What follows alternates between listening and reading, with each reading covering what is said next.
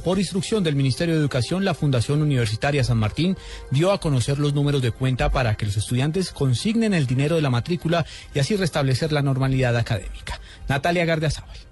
Las directivas de la Fundación Universitaria San Martín informaron que ya se habilitaron las cuentas en el banco BBVA para consignar el dinero de las matrículas del primer semestre de 2015. Las cuentas fueron habilitadas luego de que los funcionarios de la institución realizaran los ajustes a la fiducia que ordenó el Ministerio de Educación. Por lo tanto, los estudiantes pueden consignar para matricularse en alguno de los 16 programas de la San Martín que se encuentran bajo vigilancia especial del Ministerio. El número de cuenta corriente es 693029 811 y la cuenta de ahorros es 693588345.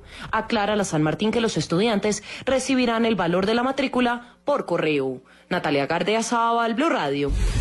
La Fuerza Aérea Colombiana confirmó el robo de una de sus camionetas en Bogotá. El hurto lo llevaron a cabo hombres armados. María Camila Díaz. La Fuerza Aérea Colombiana se refirió al hurto de uno de sus vehículos en el sur de Bogotá.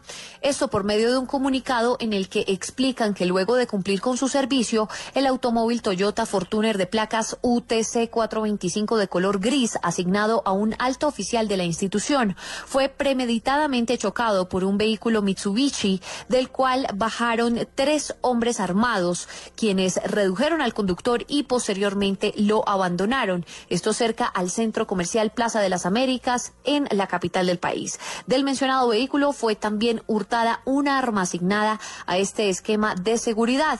La Fuerza Aérea, de manera inmediata, aseguran en esta misiva, puso en conocimiento de las autoridades competentes estos hechos, quienes a esta hora realizan las respectivas investigaciones con el fin de recuperar el vehículo y a la vez que sea utilizado para actos delincuenciales. María Camila Díaz, Blue Radio.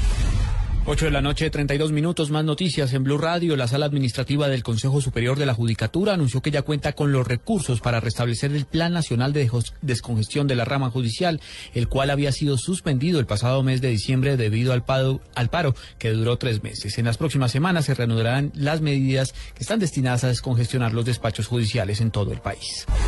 Entre enero y noviembre de 2014, Colombia acumuló un déficit en la balanza comercial de 4.807 millones de dólares, así lo informó el Departamento Administrativo Nacional de Estadística. El DANE también sostuvo que en el periodo de enero a noviembre de 2014, las importaciones colombianas crecieron 7,5% con relación al mismo periodo del año anterior. Lo más importante en el mundo, el Congreso de Estados Unidos recibió el primer proyecto de ley destinado a aliviar parte del embargo a Cuba, en concreto una propuesta para levantar las restricciones sobre los viajes de los ciudadanos estadounidenses a la isla.